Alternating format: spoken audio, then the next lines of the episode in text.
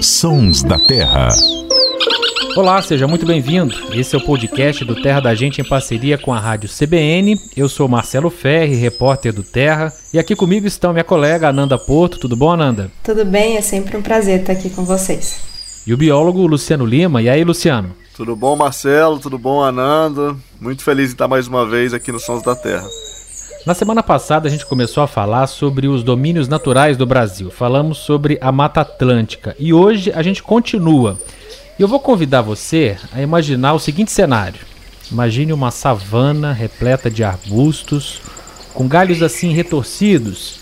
Lá embaixo, veredas lindas com suas belas palmeiras, cheias de araras, e esse som.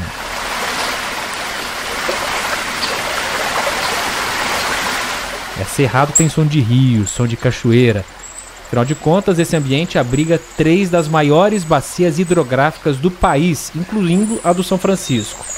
É o Cerrado do Jalapão, da Serra da Canastra, da Serra do Cipó e por aí vai.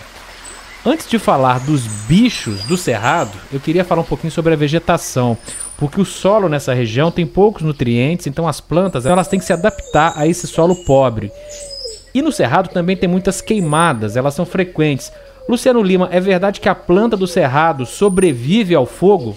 Algumas sim, Marcelo. Na verdade, a gente costuma falar que o cerrado é um ecossistema que ele evoluiu com o fogo, né? ele é adaptado de certa forma ao fogo, mas é, é, muito perigoso quando a gente fala isso, que algumas pessoas então pensam, ah, então não tem problema botar um foguinho aqui, um foguinho ali, às vezes esses incêndios que a gente vê, é, especialmente agora que está se aproximando da época seca, né? Então tudo bem.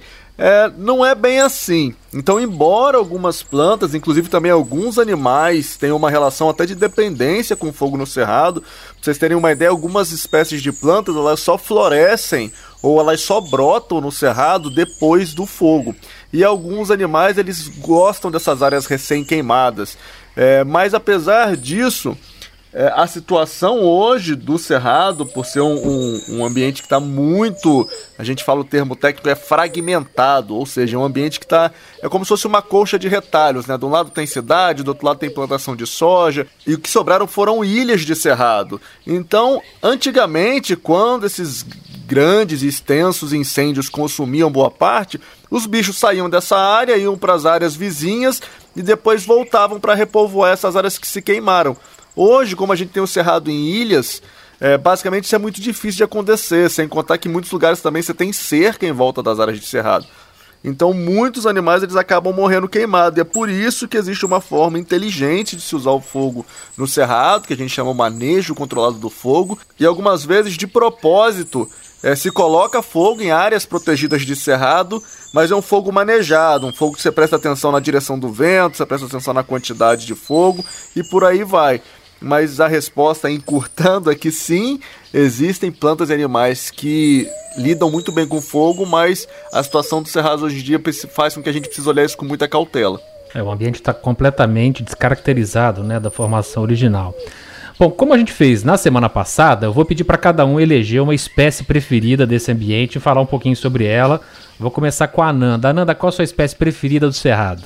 Ai, essa pergunta é sempre difícil, né? Não, não que seja preferida, eu acho que o Cerrado é um ambiente, assim como os outros domínios que a gente tem no Brasil, os outros domínios naturais são super ricos e a gente tem muitas espécies legais no, no Cerrado e, óbvio, eu vou falar aqui um pouquinho das aves. Acho que a voz mais característica e, sem dúvida alguma, é da Siriema, todo mundo sabe qual que é aquele canto que você consegue ouvir de muito longe. A siriema é uma ave muito característica. Tem outras espécies que eu acho que também marcam para mim, assim, especificamente. Eu acho que cada um tem alguma relação, mas que eu sei que eu tô no Cerrado, é a meia-lua do Cerrado, que alguns que tem gente chama como meia-lua do Cerrado, outros tapaculo de colarinho, né, que é uma espécie endêmica desse domínio natural.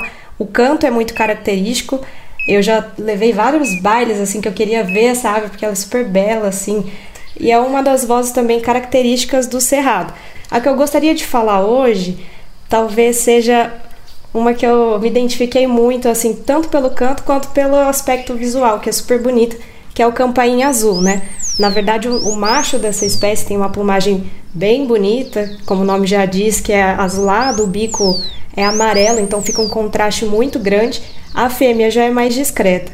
Mas essa espécie, para mim, é, tem a cara do cerrado, embora ela seja muito específica assim dos campos rupestres, mas é uma espécie que eu acho que caracteriza bem assim.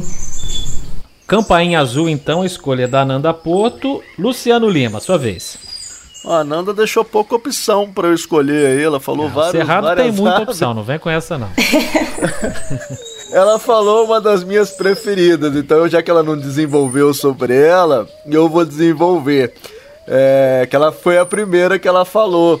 E, embora eu ache a campanha azul também um passarinho incrível, inclusive eu acho que para quem tem conta aí nas redes sociais no Twitter, passarinho azul, se eu acho que se tivesse um passarinho para ser eleito o passarinho do Twitter, certamente seria um campainha azul. Ele é igualzinho o símbolo do passarinho do Twitter. Mas voltando para minha, para minha espécie. Não tinha pensado nisso. é igualzinho. Mas voltando para minha espécie, é, eu acho para mim que a voz do cerrado, e aí entra naquele conceito de voz da paisagem, que eu já falei aqui algumas vezes, é como a Ananda falou, a siriema. A siriema, para mim, ela é uma ave incrível, uma ave super interessante, mas não só pela Siriema em si, mas pelos parentes distantes dela. Infelizmente a gente não vai ter o som dessas aves para colocar aqui, mas a Siriema é o parente vivente, o parente que ainda existe das aves do terror. As aves do terror eram um grupo de aves pré-históricas que existiam no Cerrado é, alguns milhares de anos atrás e como é, durante boa parte da, da, da, evolução da América do Sul a gente não tinha mamíferos carnívoros de grande porte aqui, chegaram muito depois, vindo da América do Norte, quando se forma a América Central. As aves do terror elas ocupavam esses espaços desses carnívoros. Então eram aves gigantescas, com a cabeça do tamanho de um cavalo. Imagine uma siriema bombadona com a cabeça do tamanho da cabeça de um cavalo correndo aí pelos cerrados da América do Sul e se alimentando de, de presas vivas. E, e, sempre que a gente você falou muito bem, Ferri, no começo, que o cerrado é uma savana, o cerrado é um tipo de savana, e sempre que a gente fala savana, a gente pensa na África, né? E nos grandes animais uhum. das savanas africanas, o leão, girafa, enfim. Só que o cerrado também já teve o que a gente chama de megafauna, já teve animais enormes, gigantescos. A gente já teve tatu do tamanho de um fusca no cerrado. A gente já teve preguiças, preguiças gigantes. Então, o Cerrado ele teve também sua megafauna aí. E a Siriema é meio que um, um, um resquíciozinho aí que permite a gente viajar no tempo. Você me disse uma vez que quando a gente olha para uma ave é como se a gente estivesse olhando para um dinossauro, né? Porque a linhagem das aves foi uma linhagem que sobreviveu a grandes extinções, inclusive a extinção que acabou com os dinossauros. E a Siriema talvez seja o exemplo mais forte disso é, da nossa natureza, né? Muito, muito interessante que você colocou aí. Bom, para fugir um pouquinho das aves, mais uma vez eu vou escolher uma espécie de mamífero do cerrado, uma espécie linda, bem típica, que é o lobo-guará, o maior canídeo da América do Sul. O lobo, que é chamado assim, mas na verdade de lobo não tem nada, porque ele não é feroz, como os lobos que a gente conhece, especialmente o lobo mal do desenho, é extremamente manso, uh, anda solitário e tem esse nome por causa da pelagem laranja. Guará, na língua indígena, remete a vermelho. E o lobo, que não é lobo, come, além de carne, também vegetais, especialmente a lobeira, que é uma fruta bem típica do, do cerrado brasileiro. Uma espécie aí ameaçada de extinção, como muitas outras do cerrado, e a partir do ano passado, passou a estampar a nota de 200 reais, uma homenagem, ao meu ver, até tardia para essa espécie símbolo do cerrado brasileiro.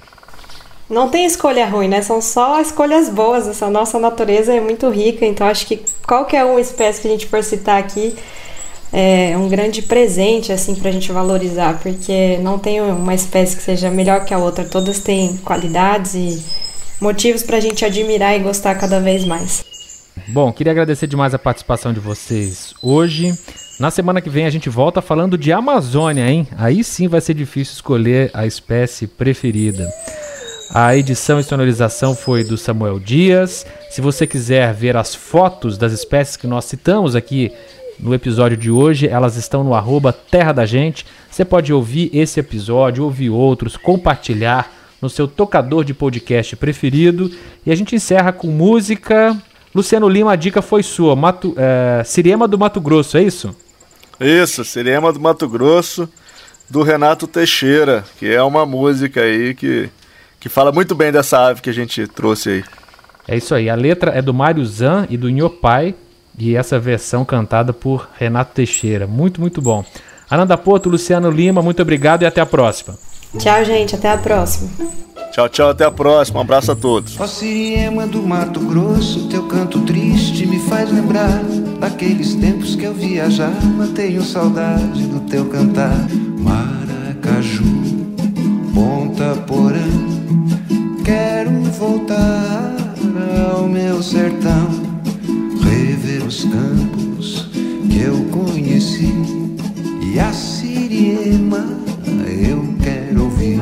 Ó Siriema, quando tu cantas do Mato Grosso, a saudade vem.